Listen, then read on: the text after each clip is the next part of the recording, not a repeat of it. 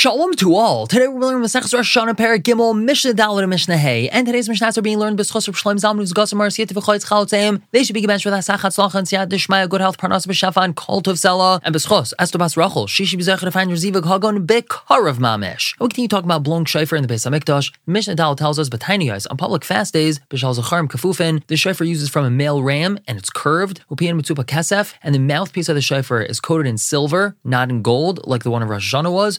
Ushtei Chatzotzos Be'emtza, and there's two Chatzotzos, two trumpets that are in the middle. Shofar Mekatzer v'Chatzotzos Marichos. The one blowing the shofar blows a shorter blast, and the ones blowing the Chatzotzos blow longer ones. Shemitzvah Zayom Chatzotzos, because on a tinus on a public fast day, the mitzvah is to blow with Chatzotzos. That's because there's a pasuk that tells us that when there's war or there's some other tzara, so v'hari oisem b'Chatzotzos, you shall blow Chatzotzos, and therefore, even though the shofar is blown, the Chatzotzos are going to blow longer blasts. Moving on to Mishnah Hey, now we're going to be bringing Yovel into the picture. Yovel is the 50th year after seven counts of Shemitah, and on Yom Kippur of Yovel, the shofar is blown. So the Mishnah tells us, Shava HaYovel Rosh Hashanah Litkiyav Brachais, Yovel, meaning Yom Kippur of Yovel, and Rosh Hashanah are similar in regards to Tkiya and Brachais, meaning the shofar used is the same, and we say the same Brachais. Just like in Musaf and Rosh Hashanah, we say Malchei Zechanis and Shofrais, same thing on Yom Kippur of Yovel. However, Rabbi Yehuda, Rabbi Yehuda argues, and he says, Rosh Hashanah Taikim Shal Zacharim, on Rosh Hashanah the shofar we use is from a male ram, which is curved, Uba Yovel B'Shal Ya'elim, but in Yom Kippur of Yovel we use a shofar that comes from a Ya'el, which is a straight shofar and it's not bent. We're going to stop here for the day. Pick up tomorrow with Mishnah Vav and Zayin. For now,